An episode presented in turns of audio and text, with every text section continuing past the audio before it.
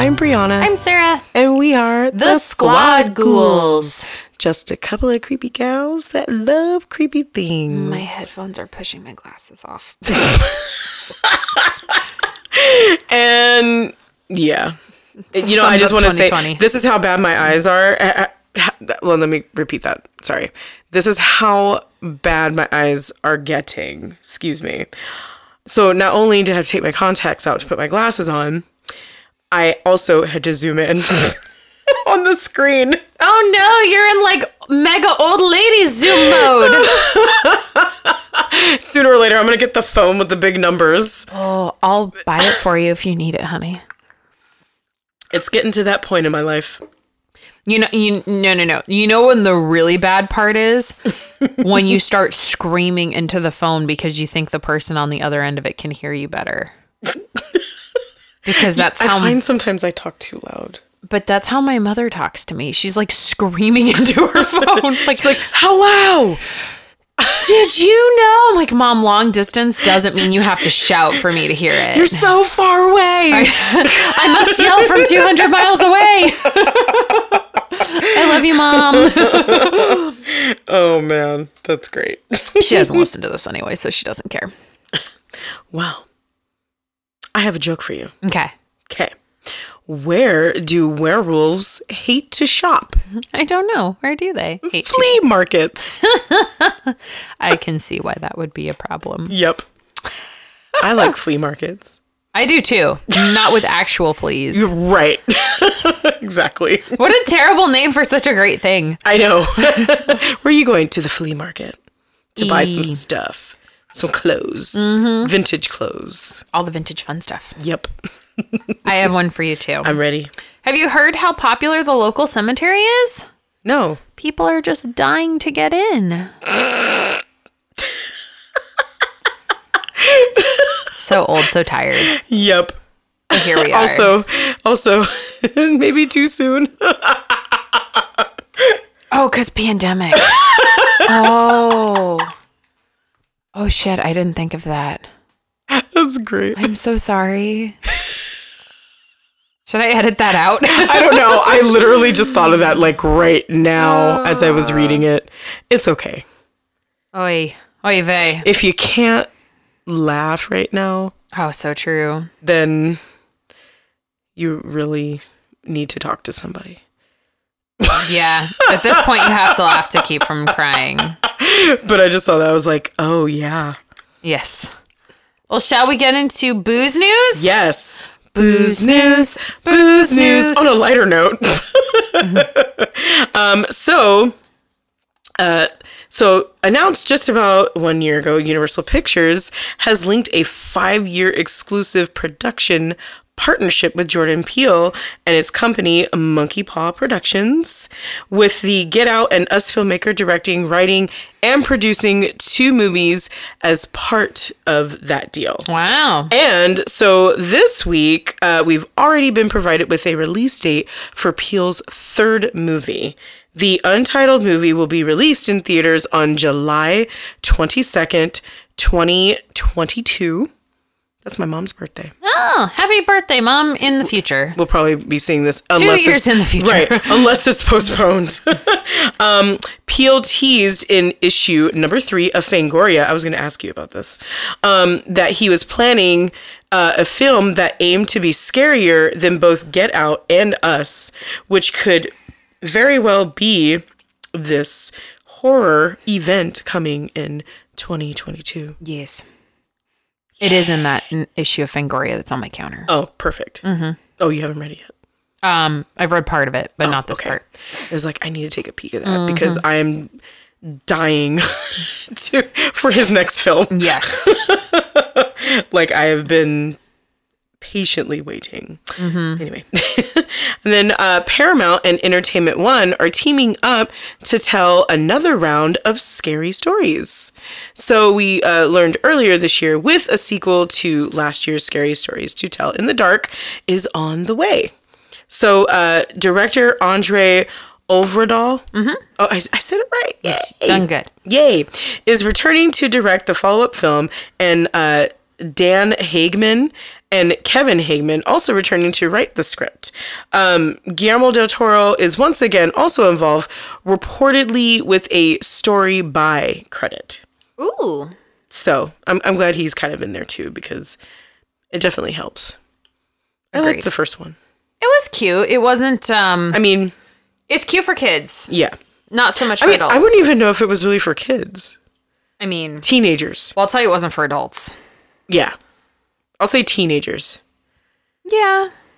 because I'm pretty sure my um nine year old nephew is probably not going to watch that. the first one, anyway. I mean, if he's anything like us. I mean, if he grew up like me, then probably Yeah. he would watch it. But yeah, Yeah. It was a cute I, I thought it was cute for kids. It wasn't um you know, actually it was fine until the ending. I thought that the ending is where it got really, really hokey. Oh yeah, yeah, I agree with that. Hopefully, hopefully they'll do something better Have with to the let go of that anger. There's still a lot of stories um, that I They haven't do, done my favorite. which is my favorite is the one with the lady who has the ribbon tied around her neck. oh and yes, she refuses to take it off and then when she's finally on her deathbed she tells her husband that he can take it off and her head falls off That's a good one.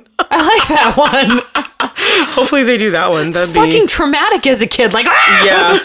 I'm got sorry, this but that bow. I knew in the first movie they were gonna do the spider pimple one. oh you have to I knew it, Iconic. and I was like, great, because I'm gonna cringe in my seat because that was the one story I hated because I hate spiders. um that one and the the missing toe those are like Yeah. when i think of scary stories to tell in the dark those are the two most iconic ones yeah. um Eek. yeah absolutely Anywho. well, in other news, um, officially rated R by the MPA last week, stands for Motion Picture Association, for those who didn't know. Uh, we've learned that director Mike P. Nelson's new take on the Wrong Turn franchise has been Ugh. acquired by Saban Films. Why? Uh, the film is being billed as a reboot and doesn't yet have a release date, um, but it is a mm, quote unquote much anticipated reboot that will not disappoint I'm sure it will. supposedly in a statement shared by Variety. So, um, I actually really love the Wrong Turn movies. I thought they were super fun. They're like somewhere between uh, the reboot of Friday the Thirteenth and uh, which wasn't fun, but it, they're somewhere between the reboot of Friday the Thirteenth and Hills Have Eyes and Cabin in the Woods for me. oh, maybe you know what? Wrong turn is good. You know what I'm thinking? I'm thinking about the hills have eyes. I truthfully, I can't do The Hills Have Eyes. I, did can't do like it. No, I can't do the original and I can't do the remake. Can't, can't, can't. Yeah, It's, the remake. Uh, I think the remake got a little bit more like super dark yeah, for I, me. I can't do anything with those that movie and um, Last House on the Left. Anything with uh, depictions of sexual assault that are just too real. I Yeah. cannot watch. Yeah, Just nope. it was a bit much for There me. are episodes of Law and Order SVU that I cannot watch. yeah, So, oof. and you know how I feel about my girl Olivia Benson. I know. Yep.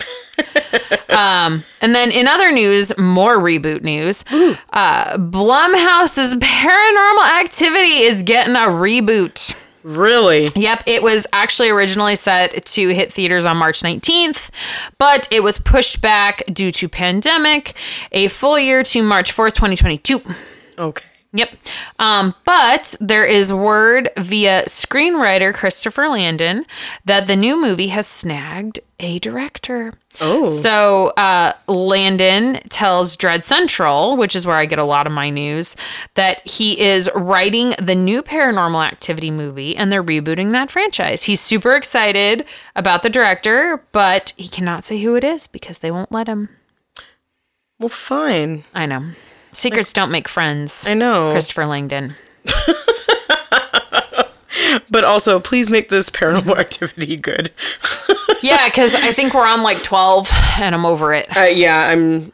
I'm. I've actually stopped watching them. like Yeah. maybe after, like, the second Yep. one. Maybe I don't know. Yep. But anyway, I I stopped Yep. after a long time. So anyway, so um, as we're getting into the holidays, um, we wanted to share uh, some great um, independent artists, um, some of which that we shop with, who are selling some great spooky Christmas things. Support artisans, Yes. not Amazon. Exactly. We want to we want to support the the people who need it the most. For sure. Indeed. Uh, so the one I like to put on there is uh, from our uh, wonderful friend Dominique. And um, she has a little Instagram called Sucrose Pins.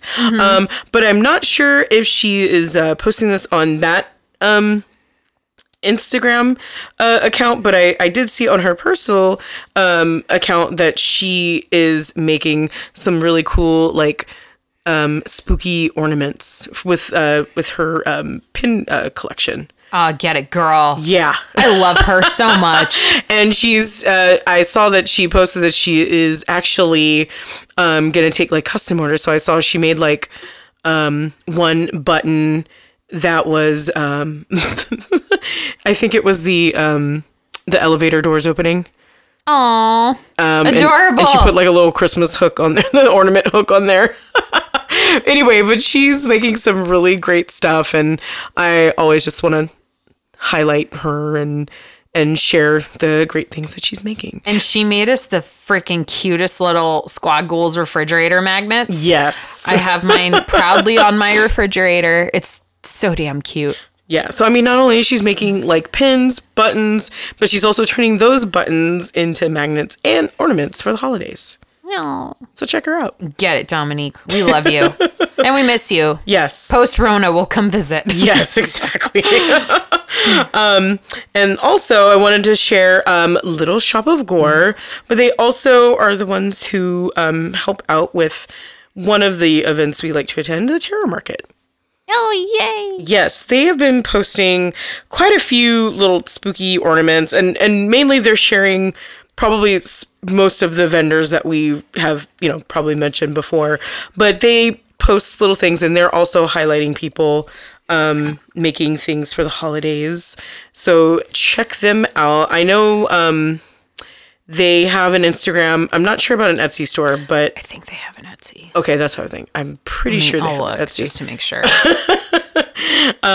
but they have some really really cute stuff too. No, they don't have an oh they don't? Okay. No. so just check them out on instagram. And like i said they're also sharing um, more favorite etsy and like independent artists as well. So thank you little shop of gore and terror market for for doing that. Absolutely. and one of the ones that I picked was actually somebody that I bought a wreath from a couple years back. So I bought the most perfect man eating Christmas wreath from Nightmare Before Christmas. oh yeah with like the crazy teeth and the eyes and stuff. Um, so I bought it from an Etsy store called Canvas Black. So um, right now the shop's on hiatus, but you can um, sign up for email notifications when he comes back. But like seriously, this wreath is freaking perfect. It's super well made. It hangs on my door for like three months because I can't let it go. So from like November 1st through, you know, February 1st because, you know, I love it so much. Um, but everything down to the eyes are ceramic and hand painted. The teeth are all um not ceramic, but it's almost like PVC, like sheet PVC that's been cut and molded. it's really cool Super well made. Um Way, I will say this: it's better made than the one I saw at Disney. Yes, yes it is. I just want to point that out. Yes. but continue. But he's got he's got great um, spooky wreaths on there, so definitely check out his shop. Um, it's he's got great stuff. Um, and then the other one that I picked is Horrornaments. It's a I mouthful. like how you said that really slow. An anemone. um, yeah, it's Horrornaments. it's spelled phonetically like it sounds. Yep. Um, so they have, and I, I've bought so many of my spooky ornaments for my goth Christmas tree from this place. They have everything. They even have an Alice Cooper ornament.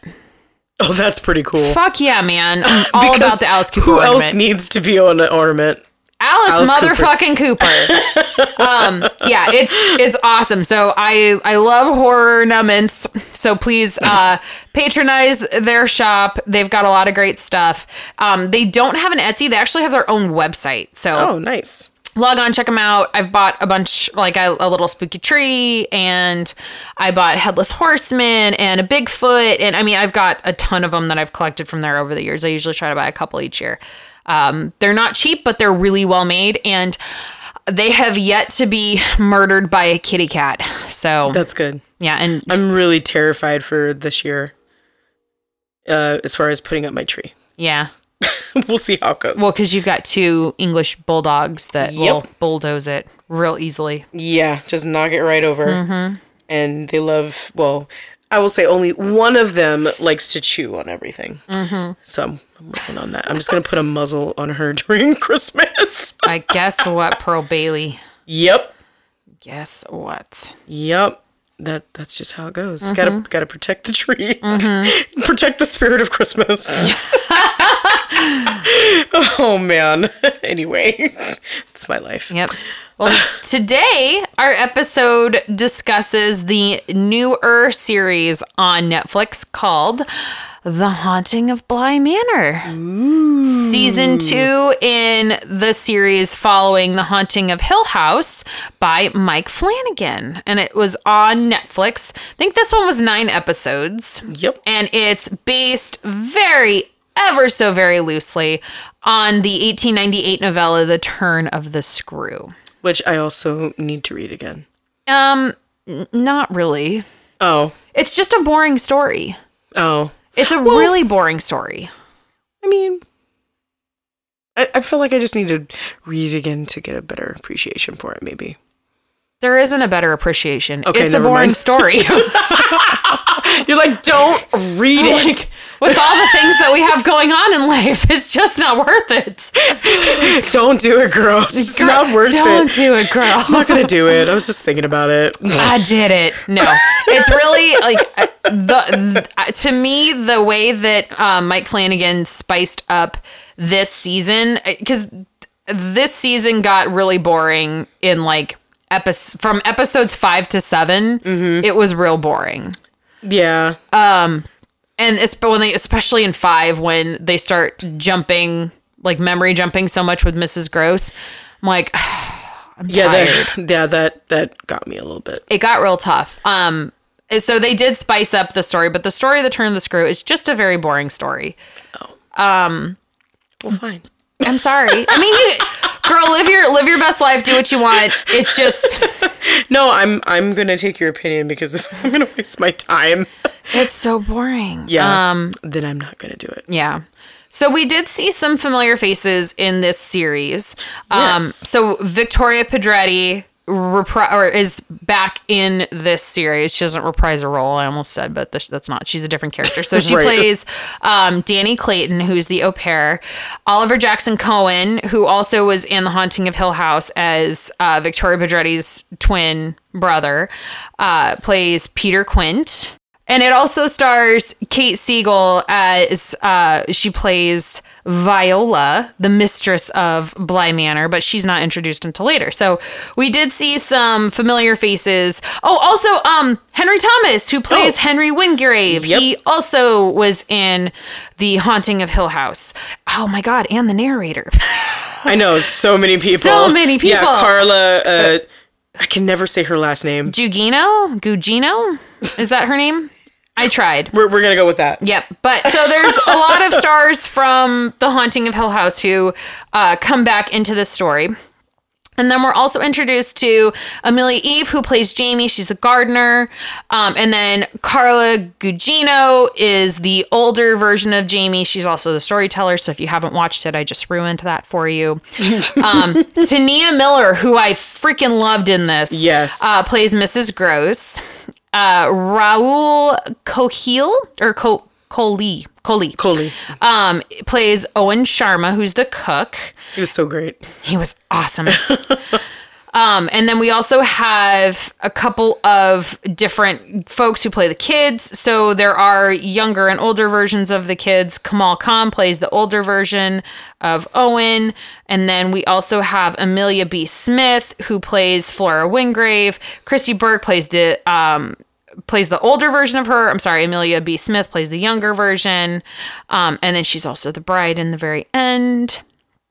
Um, Sharif plays Rebecca Jessel, who is the au pair who is killed or uh, takes her own life before Dani Clayton gets there. And we also have Thomas Nicholson, who plays the older version of Miles. And Henry Thomas, as I mentioned, plays Henry Wingrave. And Duncan Fraser plays the older version of Henry Wingrave, or the father of the bride. Well, you said or, so it's. Yeah. So, just some uh, cool little fun facts that. Um, so, this is the 35th adaptation uh, for film TV of the Henry James novella, The Turn of the Screw. Interesting. I did not know there were so many. and I, again, I say why. It's just kind of a boring story. wow. Okay. So, oh, and here, oh, this is the best part. Um, a movie remake telling a modern version of the tale called The Turning. I knew you were going to make that sound. So was bad. released in theaters a few months before this series premiered. Uh, the Wait, that's not true. oh, wait, no, it was released like January. That's more than a few. yeah, that's more. That was like Because this just came out in October. yeah, and wait, didn't you saw that in the theater? Didn't you? No, I watched No. it on Vudu. Oh, okay. and I'm real glad I didn't waste ten dollars on a movie ticket. Okay. Okay, good. Yeah, because I remember you telling me not to watch it, but I Don't did. do it, girl. It's not worth it. I did it. I did it. uh, I had a free movie rental, so anyway, it's not like I spent money on it. Um, so the uh, episode. Uh, uh, oh God. I'll be, I'll promise I can talk. Anyway, the episode titles are named after the ghost stories of Henry James. Uh, the Newton Brothers piano composition "Go Tomorrow," uh, used throughout Mike Flanagan's other series, uh, Netflix series "The Haunting of Hill House," is um, also is featured in this uh, series, uh, Bly Manor. Uh, production on this series uh, successfully completed filming just a month before production suspensions were established for many television shows due to COVID nineteen pandemic. Well, that's good. They got to finish this.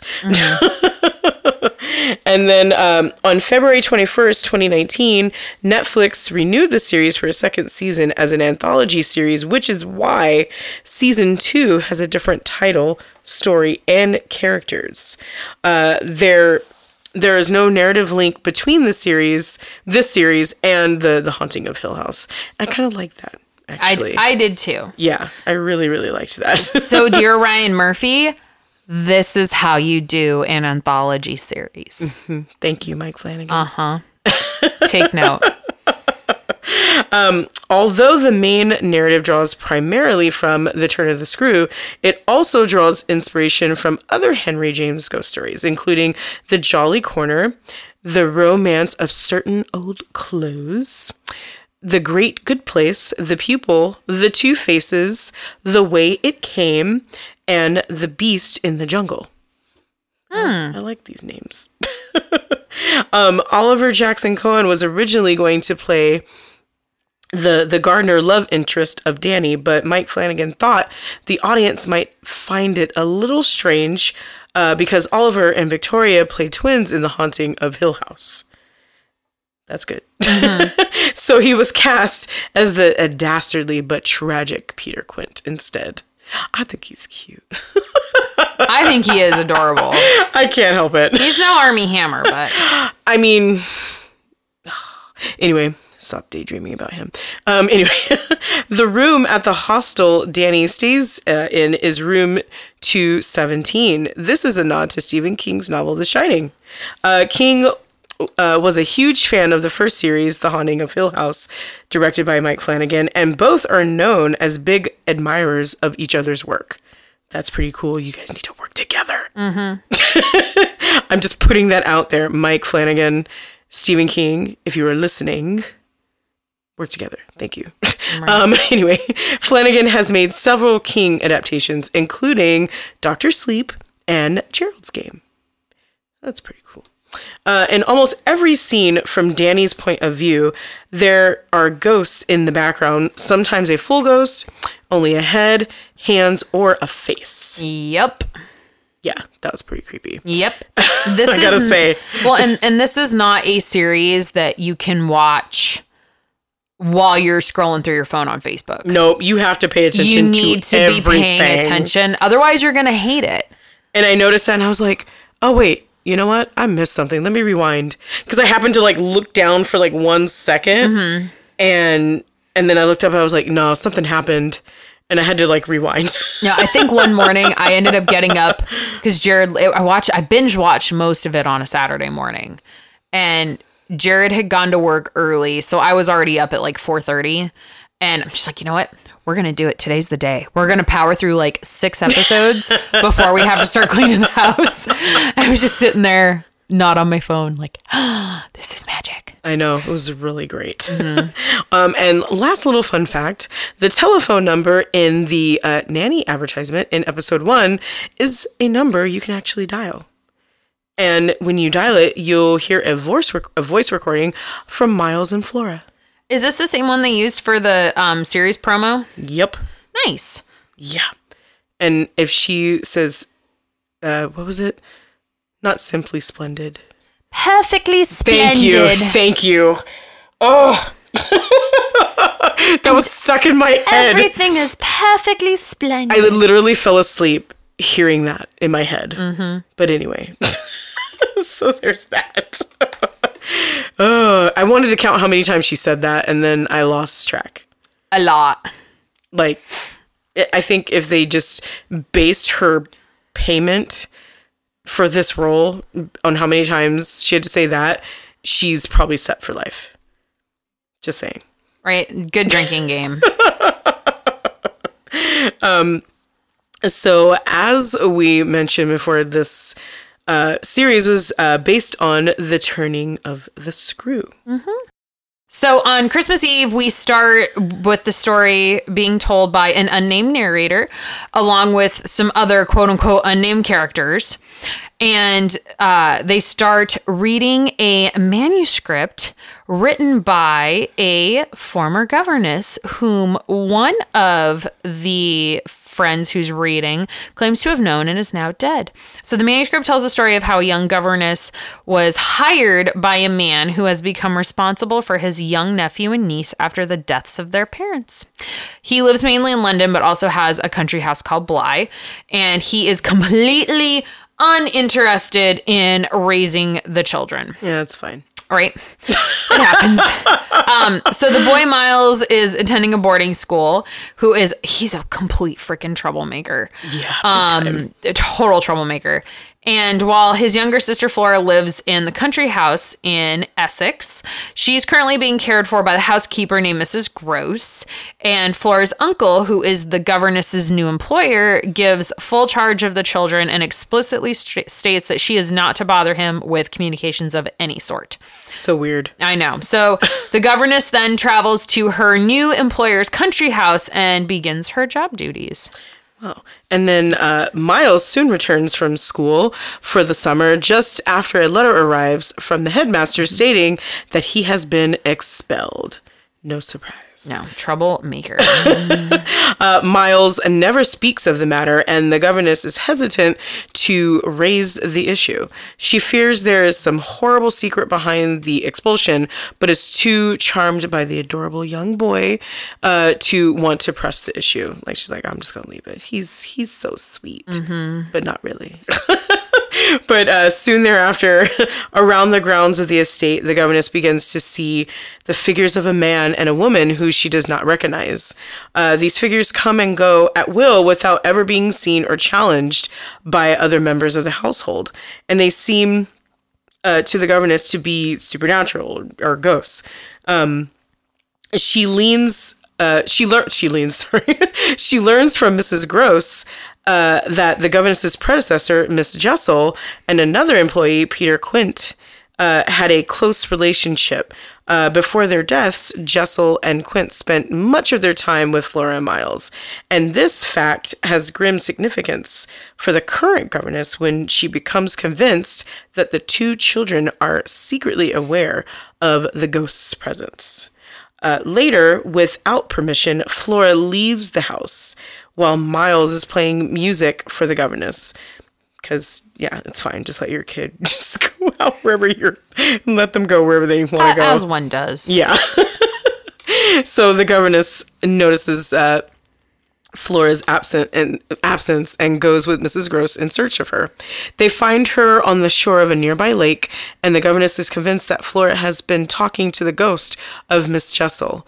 When the governess finally confronts Flora, the girl denies seeing Miss Jessel and demands never to see the governess again. At the governess's suggestion, Mrs. Grose takes Flora away to her uncle, leaving the governess with Miles, who that night at last talks to her about his expulsion. Uh, the ghost of Quint appears to the governess at the window. The governess shields Miles, who attempts to see the ghosts, and then the governess tells Miles he is no longer controlled by the ghosts, and then finds that Miles has died in her arms. Mm-hmm. Oh. It's just a boring story. I'm sorry. it's it's a it's a real boring story. Yeah, kind of at the end there, I was like, oh. It's like it's super anticlimactic. It's just it's, yeah, it's just not a very good story. Well, at least they it was definitely um embellished and hyped up more in the series. I really love now granted episodes like f- even part of 4, but really mm-hmm. 5, 6 and 7 were real boring. Yeah. Until eight, when you get the backstory. And my, you know, we'll go through a very brief synopsis here of the series. But my one complaint is I feel like episode eight should have happened way sooner in the series. Agreed. Um, it would have given a lot more context. So. Yeah when episode one kicks off, it starts very similarly to the story in the fact that we start out in Northern California, but it takes place in the 2000s. And we see a full group of folks who are attending a rehearsal dinner for a wedding. So the main narrator is female, and she starts telling the story of this au pair back in 1987 in London. So turns out we are introduced to our American a little bright-eyed, bushy, blonde, 80s haired, 80s haired Dani Clayton, um, and she is she's escaped the states. We are not sure why she has fled, um, and she doesn't really speak about it. But she ends up in London, and she's hired by Henry Wingrave to look after his niece and nephew at their manor in Bly. So it's a little the backstory of both of their lives is a little strange because nobody really wants to hire Dani. She's having a hard time finding a job. And Henry Wingrave is also having a really hard time filling this spot. So Dani was not at the top of the list to get this job, and she ends up meeting Henry in a bar, and they end up getting completely hammered, as all job interviews end up. Right? Yeah, that's very, that was in, very interesting. Yeah, um, and then they she ends up getting the job. So she is then driven to the manor by Owen, who's the cook, who I really really loved. He's yeah. just a sweet little. He was man. one of my favorite characters. He was a actually. great character. Um, she meets the kids, Miles and Flora. Um, Flora is super cute. Miles is a serial killer in training, as, as well as the housekeeper, Mrs. Grose or Hannah Grose. Um, so then Flora starts to warn Dani not to leave her room at night, but Dani just goes, "Yeah, you know, wh- whatever, it's fine." Little kids, they just say weird things. So she starts finding all of these talismans that are spread throughout the house, and one of them belonged to the previous au pair who was named Rebecca Jessel, who allegedly took her own life. So Hannah then s- describes that the talismans are protection for Flora, and Dani ends up stumbling on, on the Lady of the Lakes talisman one night, and Miles locks her in Flora's closet. Yeah, not cool. Little douchebag. Yeah. Um, so then she panics and she sees this specter with glowing with glowing eyes, and she sees this thing all over the first episode, and yeah. it's creepier than shit. Yeah. Um, and then we also see as she's staying in her hostel in the beginning, she has all of her mirrors in her room covered, which is really really odd. So she's then let out of the closet a few years later, and the Lady of the Lakes talisman's back under Flora's dresser. Um, so these little talismans are little dolls from Flora's house. So and creepy. so creepy. And you know what this actually reminded me of? This reminded me of um, the Creepshow reboot. Oh. The, with the first episode, the second part that was about the dollhouse. Yes. That's what that dollhouse reminded me of. I'm like, them she's gonna throw a head out of this thing and it's gonna appear under her bed. it's just gonna happen like no that. No thanks. And so after she gets let out, she notices muddy footsteps in the manor, and when she follows them outside, she sees uh, Flora and Miles staring at her from the bedroom windows. also very creepy. Super creepy. What is up with these kids? Dude, kids are the creepiest. Why do you think I don't have any? I'm telling you, it's always something wrong with the kids. Always. Um, then we we get into episode two the pupil and you know after all these events in the the first episode you know dani has a conversation with the kids about locking her in the closet like hey that's not cool but she's like oh okay you know it's fine you know i forgive you because i know she kind of feels like a little bad for them too because they're just in that house and you know their uncle doesn't really you know care for them that much. So, um, and then, but she also doesn't really, you know, believe, you know, in, you know, in their stories of like, you know, these, these ghosts that have the talismans and everything, which I find really funny because she clearly sees something that she's not talking with, with anybody, um, you know, about seeing her, um, her, um, recently deceased, um, fiance as we find out. But anyway, but I just found that like really interesting that she just didn't even want to believe anything that they were saying. So, but anyway, in um in a flashback. Uh, to his days in uh, prep school, Miles climbs. Uh, Miles climbs a high tree and jumps, breaking his arm. Miles' behavior in prep school becomes like increasingly erratic. Like he's picking fights, he's killing small animals, basically being a serial killer. I'm telling you. so yeah so then eventually he's expelled and it's suggested that miles wanted to be expelled i mean i kind of get that too i think like he maybe like he's just being like one of those kids just I acting mean, out it was but also Catholic school, so yeah that would make me want to leave too Mm-hmm. honestly um but he he's holding a letter um from flora that says come home um and then we go we get back into the present and uh, dani makes flora and miles do house chores um, giving hannah who's the housekeeper and jamie the gardener kind of like a little bit of a break just to kind of get them out you know to do some other things around the house. Uh, la- later uh, flora tidies up dani's room and dani has this like you know, huge panic uh, panic attack when Flora tries on a pair of broken glasses that she finds among you know her stuff, and you know she's like she starts like hyperventilating, like she's really like losing it. Um, so she rushes outside and she's just trying to breathe, and just uh, finally Jamie comes over and just tries to like calm her down and just you know make sure she's okay. Uh, Miles he starts acting like he's like the the big man on campus towards Dani and he's like being real mean to her and being really forceful um and which kind of like creeps her out and she's like oh, okay whatever.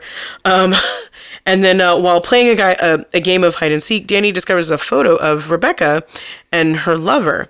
And her lover is the same uh, apparition Dani saw on um, the the parapet earlier and he appears there again.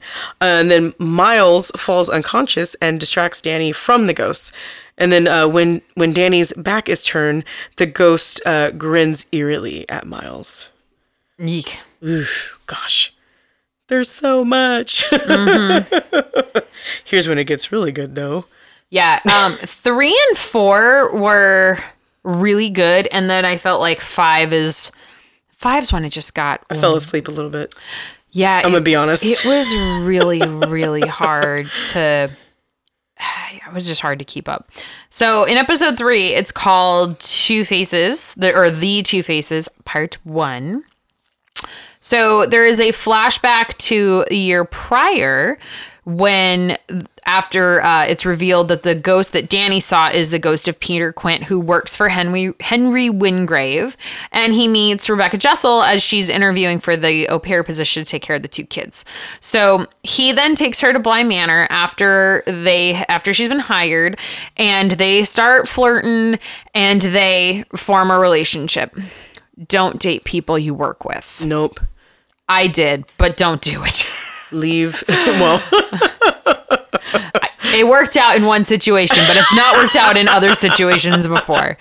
Um, so Flora and Rebecca instantly form this super tight bond, and Flora gifts Rebecca a doll that she made of her.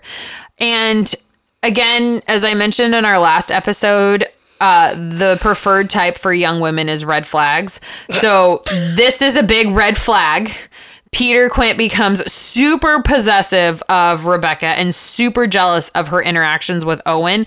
He's a cook and he she's just talking to him and and Peter starts getting super progressive possessive and saying that she's flirting with him and ask if she's sleeping with him Yeah, and that was crazy. yeah I'm like bro I was like, where did that even come from, man?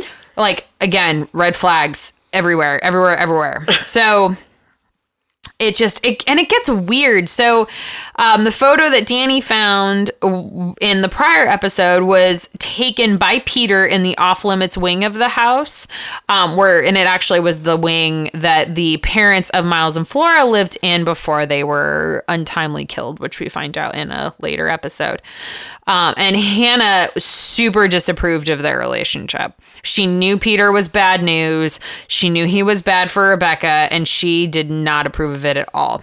So we flash forward to the present, and after the last episode, Dani is just convinced that she saw Peter, and the police come and they can't find him on the grounds. So the adults end up staying awake all night because they assume that he's alive, and he may not know that Rebecca's dead, so he's probably stalking the grounds and trying to find her. So Flora is then found down by the lake the next morning, and she's actually staring at Rebecca's ghost. Super creepy and Yeah. super sad. I was really sad about that. I was really sad. Um, and then Flora and Miles decide to have a story time while they're all so staying up. creepy. Way creepy. Um, so Miles then starts a story about puppets who forgot who their maker was and mocked him. But then the story ends super abruptly when uh, the police actually have called to let the group know that Owen's mother had died. I felt so bad for him. I did too. So Jamie, who is the gardener, leaves for the night, um, and then Dani has a panic attack, and once again she screams as she sees that ghost with the glowing eyes that appears in front of her. So creepy. That actually made me jump like a little. Dude, every time that ghost came up, I was like, "Ah!" I think it was just because of the eyes. It was totally. And then I'm the like, eyes. I really hope we're gonna get into the story because I want to know what this is all about. And here's episode four. and it's worth noting that after uh, after I watched this episode, I had um, that Cyndi Lauper song stuck in my head. Which one? It was um da da da da da da da. Wait. We have no past. That oh, one. yeah. All through the night. That was it. oh man, That song was stuck in my head for like a week. that's so great. Yes, all through the night. I mean, there. Uh, but I will say, I know it gets a little boring once we get into these episodes. But like, This one wasn't boring for I me. yeah, number four, I I liked, and it was really sad. I, I felt really bad. Um, so uh, no, uh, episode four, it's titled "The Way It Came." So we start in a um, flashback. Uh, Dani is engaged to her childhood friend Edmund, and you know she's hiding her reservations and um, and just kind of hiding about her sexuality. Um, she, you know, obviously has feelings with opposite sex, but doesn't really. She just she's just really scared to to share that. It was the 80s. It Yeah. still wasn't uh, like a big thing to come out of the closet. Yeah, well, and she was you know really feeling, kind of feeling the pressure um, with the engagement, and you know, and you know, kind of Edmund's family has already kind of accepted her, and I mean, even his mom was just like, you know, like let's hang out and like all this stuff. So, well, and then one night during a date, you know, Edmund realizes that you know he has that feeling, you know, there's something wrong, and he's he, he he's basically like you know trying to get it out of her, and uh, Dani finally you know lets him know how she's been feeling, and of course he's super upset. So they you know they leave the restaurant and they're still kind of fighting in the car, and Edmund gets really upset, and as he's exiting the the car, he doesn't notice, but there's a truck coming, and it hits him and it kills him.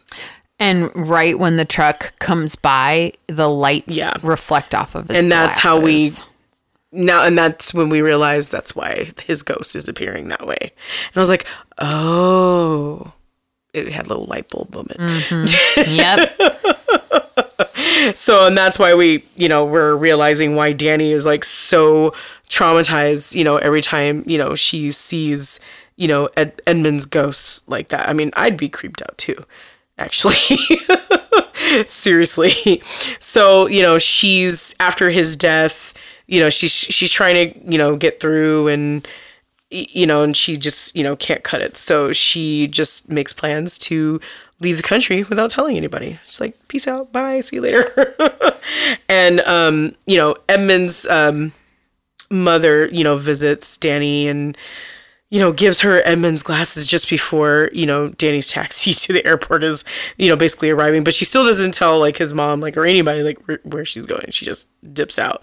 Um, and then we are we get to uh, Bly Manor, and uh, Dani decides that you know she doesn't want to go to Owen's uh, mother's funeral. She just thinks that she needs to just chill and you know just sit this one out because it's bringing back you know too many. But I love Memories. the dress that she went to put on Oh yes, because it's like this total 80s black party dress yes. with like this huge peplum and everything else.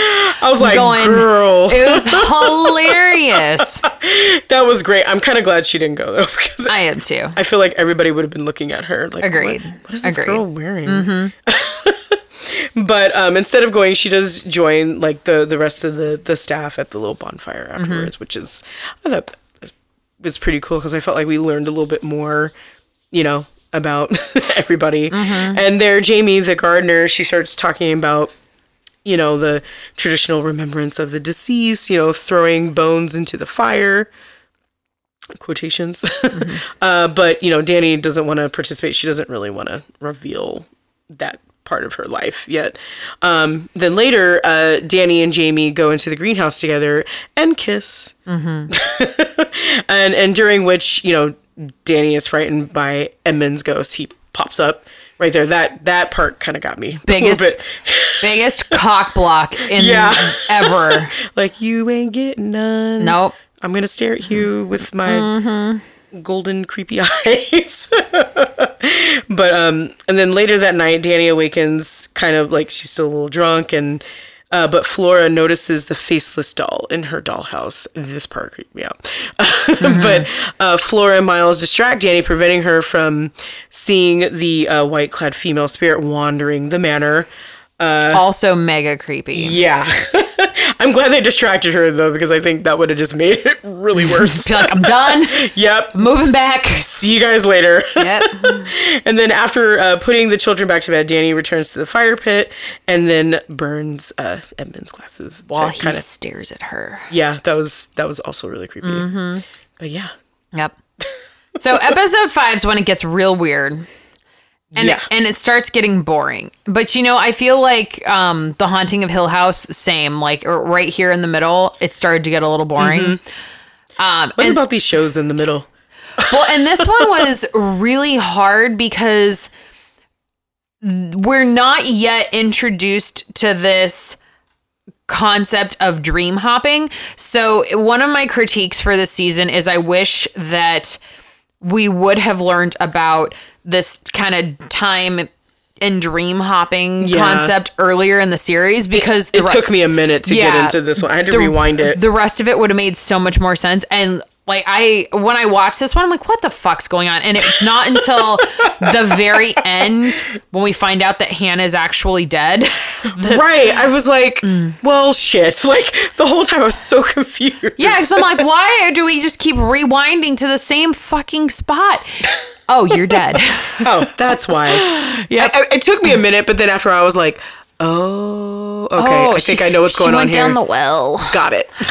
um, So Mrs. Grose or Hannah Grose, the housekeeper, starts kind of time hopping and dream hopping between different events and different points in time. And where it gets really convin- or confusing is some of these things happened and some of them didn't. So she keeps jumping back to this day when she first interviewed Owen for the cook job, um, as well as the night of the bonfire when he offers to take her to Paris. So she also then starts to jump back and forth between Rebecca Jessel's employment at Bly Manor and her disapproval of Rebecca's affair with Peter Quint. And she actually catches Peter Quint stealing the dead Wingrave parents' belongings. What a douchebag. Yeah. Um, so then Hannah ends up flashing back to one night in particular where Peter tells Rebecca that he plans to move to America and convinces her to join him. And as Peter then leaves her room, he's spotted by Miles and Flora, and then he's out of nowhere grabbed by the lady in the lake, who is this faceless, cl- white clad ghost who keeps tracking the muddy footprints into the house. Um, he so she grabs him, kills him, and then drags him out to the lake. And that is how we learn that Peter Quint is dead. So he then immediately starts haunting Bly Manor and he discovers that he has the ability to possess Miles because Miles allows him into his mind. So No wonder. yeah. So then we we then jump back to Hannah's interview with Owen, and he tells her that you know there's something really wrong with Miles.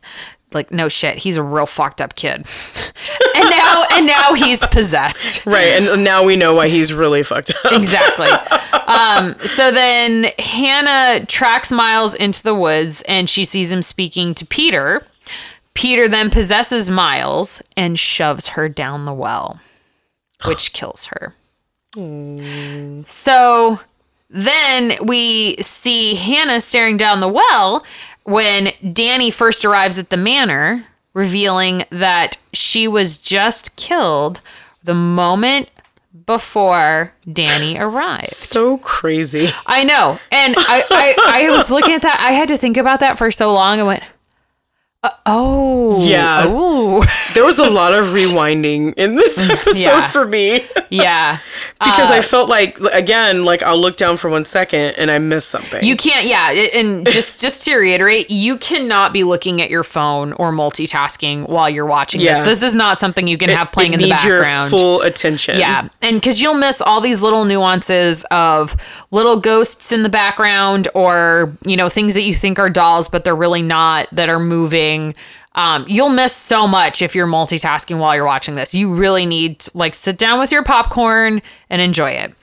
Um, so then we fast forward back to the bonfire where Hannah agrees to go to Paris with Owen, only to look up and see him toasting her goodbye as he leaves with Jamie. And Hannah then chases after him, calling for him to wait, but then he fades into the darkness. This one was sad. It, Like Yeah. it was, it was real screwed up, and it was it got a little boring with all the time hopping because it was just so hard to keep track of what was going on. Um, but then once I did at the end, I went, "Oh, Yeah. poor Mrs. Grose." I know. Ugh. Well, getting into episode six, I got a little angry in this one. just a little bit. So it called the Jolly Corner. This one was just like, "Oh my god, really?" Yeah, like I just I kind of felt like it was maybe an unnecessary episode. I mean, not unnecessary to the story, but I just think like there's just a few parts that probably didn't need to be No, there. you're right. It was unnecessary to the story. Like I just felt like it just went on and on and on and on about his obsession with Flora. And which was really gross. And Flora's mother, really. Yeah, and for his mom, which I mean, she was beautiful. I get it, but also um your brother's wife. Uh-huh. so, but um we start with um we get into these flashbacks um and they reveal that Henry was sleeping with his brother uh, Dominic's wife, Charlotte, uh right before their deaths, and he is Flora's biological father. Bio- Flora's biological father, excuse me.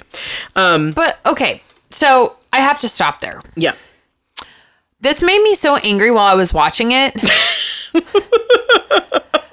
because the the Wingraves, the parents were you know his brother and his brother's wife when when wife was giving birth to Flora, dad frantically comes home from a business trip and goes, "Oh, she's so early. She's so early. You know, how does this happen?" Like, well, hmm. Yeah. Hmm. No shit. It, it No one no one was putting uh, the timing on that. Right? it's like so if your baby is a normal size baby and she's like, hmm, six weeks early or eight weeks early. Yeah. It shouldn't take you, you know, several years to figure out that ain't your baby. Maury says you are not You're, the father. The, the paternity test proved. Oh, I miss my daytime TV. Only Maury though. Yep. Sorry.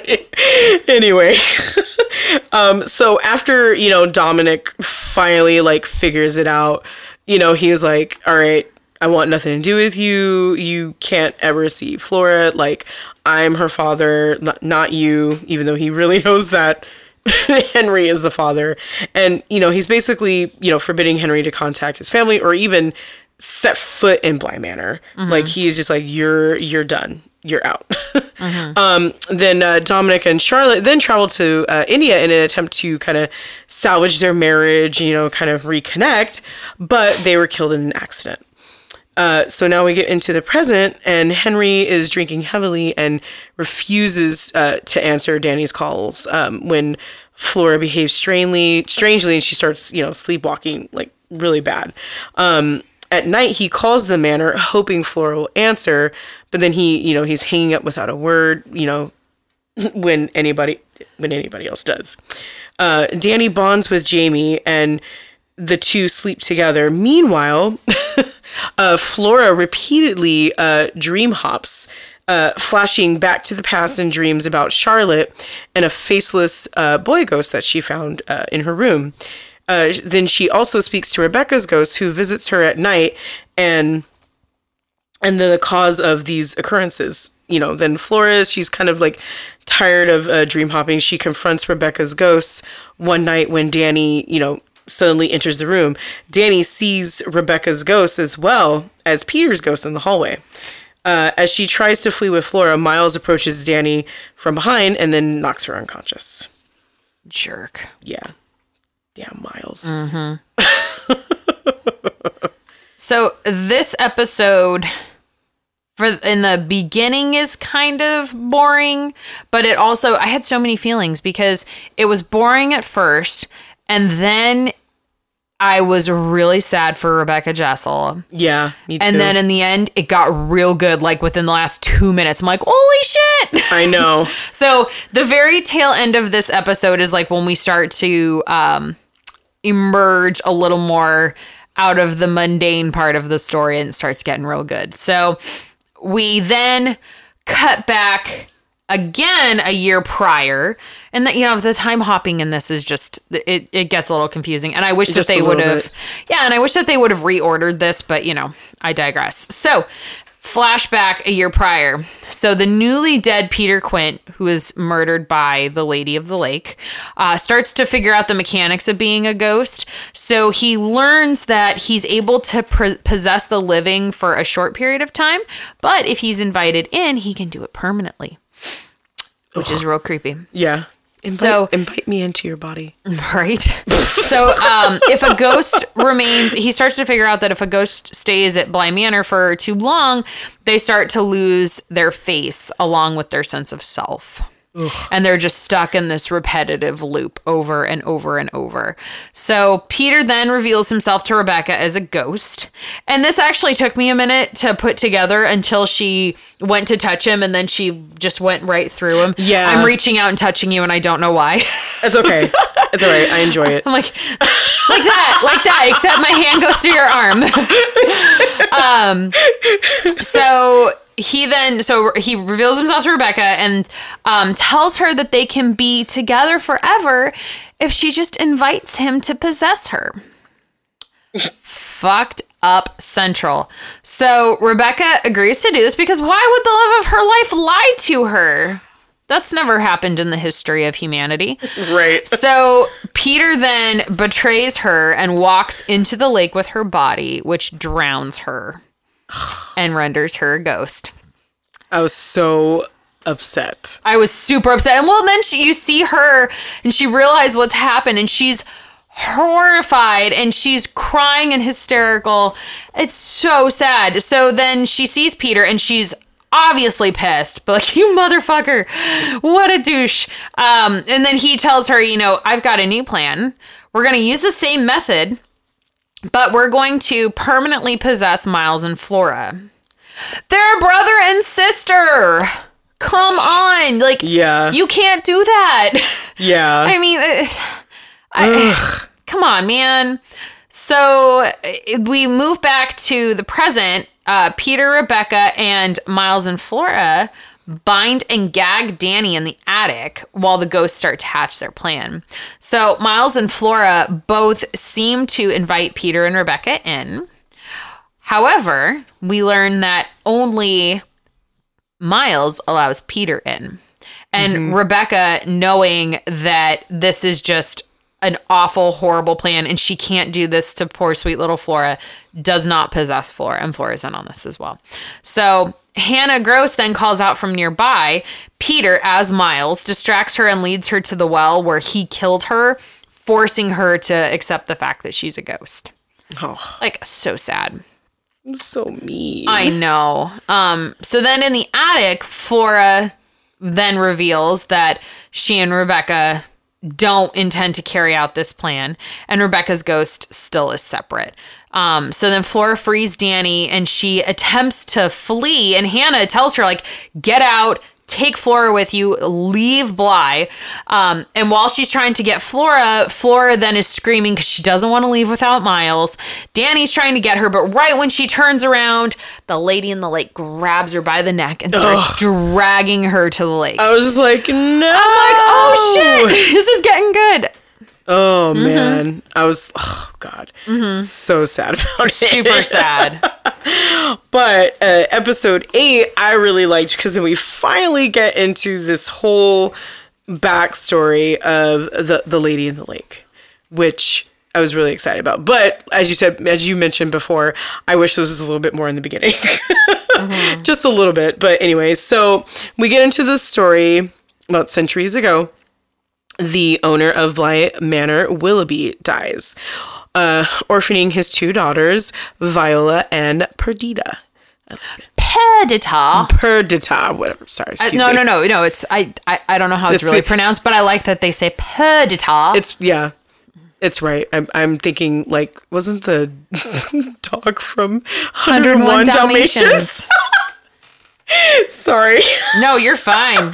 that's that's what happens when I see that name. Anyway, so um, Viola arranges a, a marriage to their distant cousin Arthur Lloyd. What what is with the cousin thing? Dude, I don't know.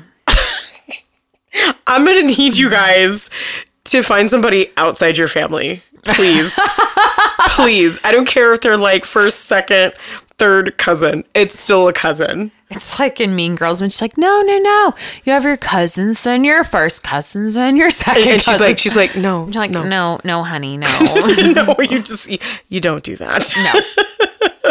So uh, basically, Viola arra- uh, Vi- Viola arranges this marriage to their cousin Arthur Lloyd to Perdita, and um, but you know, on top of that, Viola also has kind of like developed feelings for Lloyd as well. So weird. So then, after um, having a daughter, uh, Isabel, Viola falls ill with a lung disease. During the the priest's visit, Viola refuses her last rites, insisting that she she will not leave. She's going to be here forever. She's going to try to, you know, push through this and you know live longer. Uh, she becomes increasingly bitter and angry as her disease worsens, and then you know, sh- and then she's starts getting you know isolated from the family, and you know frequently emerging from her bedroom to search for her daughter. Um, uh, Perdita no longer able to kind of like tolerate her sister's like condition and just like how mean that she's you know been to her. Oh, and smacking her. I know and she was like, I'm like, girl, like I know you're dying, but she was just like uh, she was just taking a whole lot of abuse. this is not your sister's fault. right. You got the, the you like- got the lo- the tuberculosis. I'm like, she didn't give it to you, No. but yeah, and I, I- I felt really bad for her. but anyway, so with all this happening, so Viola uh, smothers her to death, and then she marries um, Arthur shortly after. That that part made me upset. But anyway, but having to re- uh, refuse uh, to leave Earth after death, Viola's spirit is trapped in a large chest in the manor. Fil- All of her. Oh, sorry. Oh, yeah, no, you're good. No, no, no, sorry, sorry, sorry. and it's you know it's filled with her dresses and you know jewelry and everything that she left behind for her daughter Isabel. Um, Arthur's finances, you know, they start to dwindle, and kind of like at the li- the risk of losing the house, uh, Perdita opens the chest, hoping to sell Isabel's inheritance to keep them afloat. Then uh, Viola's spirit emerges from the chest and kills Perdita. With a dress. Yes. I was like, holy shit, clothes That are was dangerous. so cool. that part was really cool. Clothes are dangerous. that was the one time I was like, you know, like when you're you're in the background jumping and I'm sitting there eating my popcorn, like, yeah, yep. yeah. I was like, holy shit. that was that part. Did I was not expect this. I wish I was watching that episode with you. Did not expect that. so um, after finding uh, uh, Perdita's uh, go- uh, corpse, uh, Arthur fears the chest is cursed, and then he sinks it into the lake on the property before you know taking Isabel, and then pretty much just leaving Bly Manor forever. and then Viola becomes the lady of the lake, emerging from the water at night to search the manor for her daughter and killing anyone in her path and her memory fading. So like they show over time that, you know, Viola starts, you know, losing her face as her memory starts fading. That part was really creepy. You know the part, but also cool. the part that killed me because we see the um the doll, like the the child sized doll Mm-hmm. in I think it's episode six. yeah, I think that was in 6. Yeah. that um Flora befriends.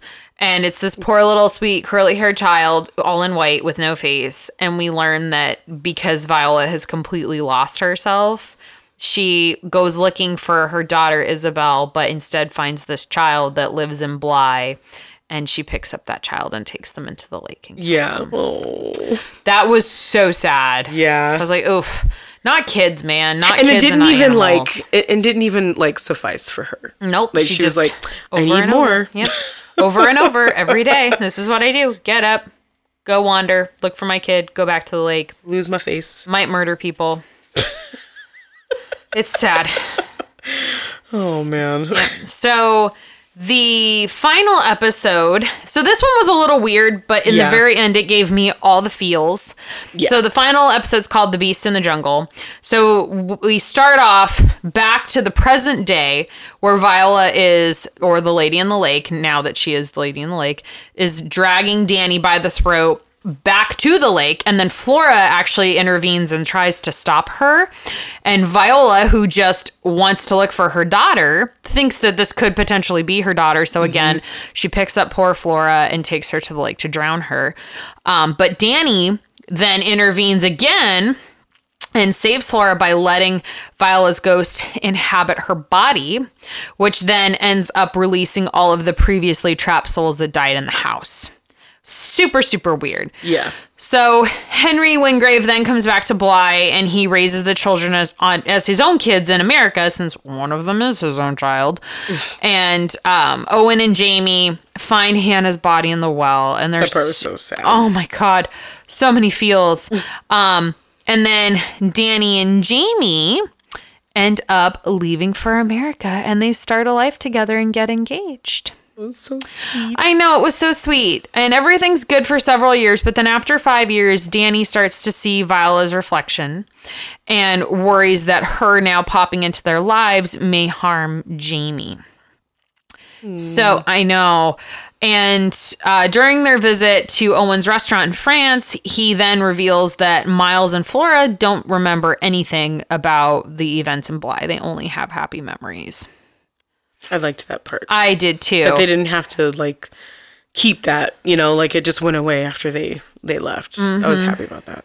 the part that really broke my heart was when um Dani starts seeing Viola following her around. Yeah. And she gets the um the engagement ring for Jamie and she says, you know, I don't know how much time I have left, but I know that I want it to be with you. I was like, mm. I'm like my heart. I was trying not to tear up. Oh. But it was an emotional week. It was yeah. So yeah, that happened. super hard. And then, so everything's okay. And then Dani wakes up one night and her hand is around Jamie's neck, which uh, it's just like heartbreaking. So, one night, uh, Jamie actually comes back.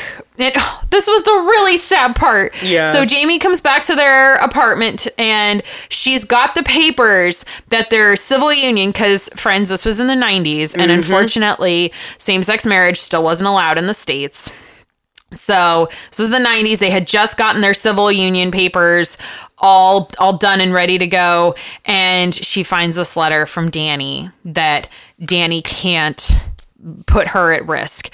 So Dani, it turns out, has gone back to Bly, and Jamie follows her to, to Bly Manor and goes to the lake and realizes that Dani has drowned herself to take Viola's place. And we see Jamie, you know, trying to allow um, Dani's spirit to inhabit her body, trying to to bring her back in any way, but it's too late. She's gone. So we then fast forward to the present, and the storyteller we find out is a middle aged Jamie. And real heartbreaking part, we start seeing the wedding reception, which it turns out is actually a grown up Flora who's there with Miles and Owen and her her biological father Henry Henry Wingrave, um, and everything seems to be happy. Although then the night before after we who we find out is Jamie is has finished telling the story.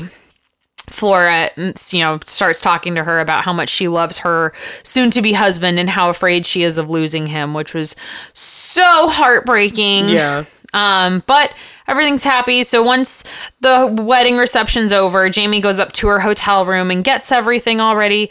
Um, but she waits by the door and leaves it slightly open, hoping that Dani's ghost is going to come back, who watches over her while she falls asleep. All the feels. Yeah. Perfectly splendid. Perfectly splendid.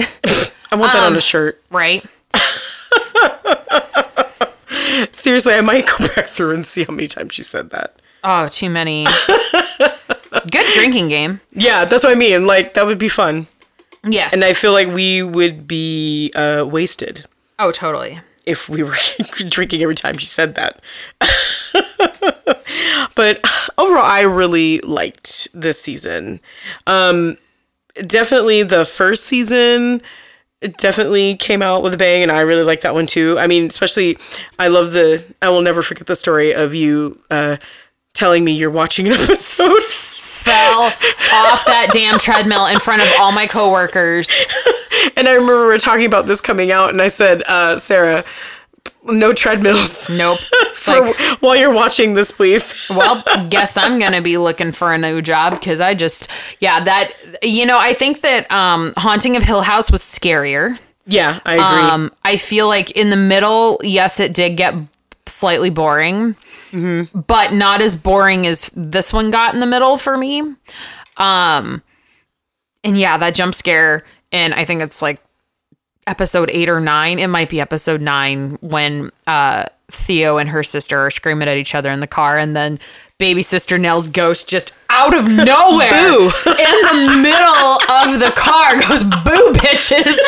I'm like, "Ah!" Off the treadmill Sarah goes.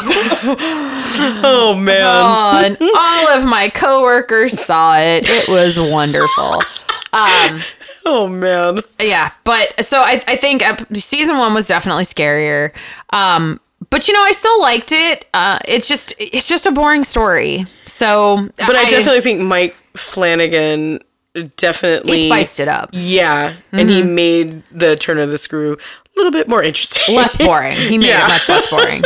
Um, I couple of critiques. I would have mm, I would have shifted things around. Um, if you're gonna do the the crazy time hopping, maybe include some different pieces in. So first off, if you know that these folks are still going to be ghosts, maybe move a little more of the story forward so that we have some info because the middle episodes, especially episode 5 was really hard to watch. Yeah. And understand what was going on. Right. Um I thought there was just it, it. It not only was just too much hopping around, it was like going so fast that I like I felt like sometimes I couldn't keep up with what was going on, and I had to like kind of backtrack a little bit. it almost felt a little bit like um you know the this TV series This Is Us where it jumps around Yeah. I felt like he was kind of trying to do that with going to different times and so forth. Um, but it just didn't quite work as well as it does for that series. Yeah. So, uh, you know, that's my that's my big critique. I felt like it was casted perfectly. Yes. I would not have made a single casting change. nope. Um, I feel like it was very well written. It was very well filmed. I loved the very subtle nuances of the different ghosts that you see. Yeah. But if you again, if you're not paying attention, you're gonna miss something. Yeah. You have to be watching. And there's no it's not like an overdone horror movie where if there's a ghost that walks by, there's like some big dun noise Yeah, that like the music. Yeah, Yeah. in the background. I liked that. super subtle and it's just really unsettling the way that it's done it creates that really eerie atmosphere Yeah. I'm I'm mm-hmm. actually excited to see more of what Mike Flanagan is going to do. more mike flanagan Yes, less ryan murphy On you know on Rotten Tomatoes right now it has 87%. That's actually down from where it was Oh, really? yeah it was actually in the 90s when it first came out Oh, well, update. 87% now. yeah it's that's Wow. I, I mean that's still great but Yeah. it's that's not as good as it was when it first came out well. And they kind of had the same thing, like basically saying it's, you know, not as scary as the first season, but definitely not uh, plenty of spooky tricks inside the haunted halls and a strong sense of heart. Yeah it definitely um hits you in the feels Yeah. with some of the especially some of the more tragic deaths like Mrs. Grose, Rebecca Jessel, and then eventually Dani Clayton at the end. Mm-hmm. Yeah. Like okay, I need you to either scare the shit out of me or make me cry my eyes out. I can't handle both in the same series. Please pick one or the other. Oh, man. Well, and then uh, Metacritic actually gave it uh, 62 out of 100. Ooh, I think that's a little low. That is low. I I definitely I, for me I'd still put it like in the 90s. I would give it like on a scale of one to five Okay. screams. I give it like a three point seven five. Better than a three and a half. I can't quite give it a four. See, I'm at a 4. I'd give it like a three point seven five. If it would have been scarier, I would have given it a four. Okay. Okay. I can see that. See, I'm I don't know. I minus the one very confusing episode for me. Um I mean, I want to say 4, but uh, then you're going to say you're being too nice. No, it's because I'm I'm like I I personally felt like it just it was better than a three and a half, but it wasn't it wasn't a four for me. Okay. If it would have been scarier, I would have definitely given it a four. Okay. But I had I'll high say hopes. I'll say um like 3.85. say four. It's fine. Okay, fine. I'm like, I really liked it. No, I, I liked it. it I mean, I can't say that it was better than season one. It was not that. It was. I mean, not. I can at least say that. That I definitely give a five. I loved it. I loved. Yeah, the season one got boring at a couple of points, but overall it was great. yeah. Like the um, what was the episode with the older sister and having an affair at a conference and like this is so unnecessary. Like this does nothing to move the story forward. Absolutely nothing. Now I'm bored. Well, just like the whole thing with uh the the uncle and all that. Like, yeah. yeah, just really, really unnecessary. like. Well, I guess everybody has a formula. Well, and and you know, if you want to include some sort of a sordid affair in the story, I'm all for it. That's fine, but it just I guess it's just so drawn out. Yeah. Like you don't need a whole episode to tell me that the guy was boning his brother's wife. And you we- could have told me that in like 10 minutes. And also, can we leave out cousins? God, please, dear God, no more incest in my, in my horror stuff. I can't take it anymore. no, it's too much. I, I don't know why, but I'm just like, I can't, I can't anymore. No. Seriously. Yeah. But yeah, overall, I really enjoyed it. I highly recommend it. It's worth a watch. Yes. I might go back and rewatch some of it um, just to see what I missed. Mm-hmm. Definitely not as scary. I wish it would have been scarier. Um, but yeah, that's We'll my have to see. Hopefully, there's a season three. yes, See what the next uh, season will be like. yes, I'm excited. Mm-hmm. Yeah. yep. Well, and if you guys watched it, please tell us uh, what you thought. We would love to hear from you. Yeah. We want to chit chat. Yeah, Talk to us. No. And we also want to, you know, like I said, we if you have any other ideas of movies, shows, or books, or just any other creepy uh, facts, topics that we should talk about, please let us know. Um, on our website, we have like a little info box where you can uh, type us a little something and it'll send us an email, or you can email us at the squadghouls at gmail.com. yeah. Yeah. Follow us on Instagram. Our handle is the Squad Ghouls. Like us on Facebook. Our page is also called the Squad Ghouls. You notice a theme here. uh, we have merch Yes. Fanny packs. and dog hoodies, shirts, totes, masks. We got all kinds of fun stuff. Yes. Um. So definitely, You mainly should be buying a mask. Oh fuck yeah, man! Buy a mask. Numbers went up. Buy our masks, Buy a lot. please. Uh huh. So uh, yeah. I think I, I think that's all of it, right? Did I Yeah. get everything? Okay, Yeah, cool. we got it all. Creep it real. and we'll scare you later. Goodbye. Bye.